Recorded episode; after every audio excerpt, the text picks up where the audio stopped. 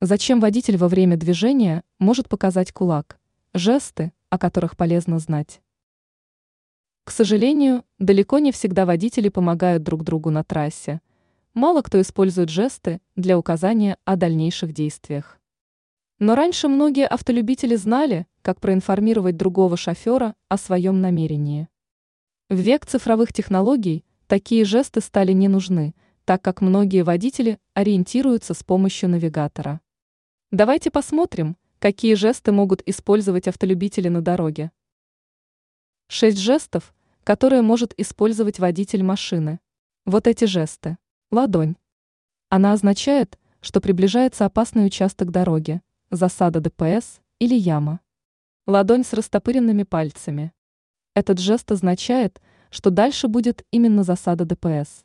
Иногда водители подмигивают аварийным сигналом. Вращение ладони или пальца по кругу.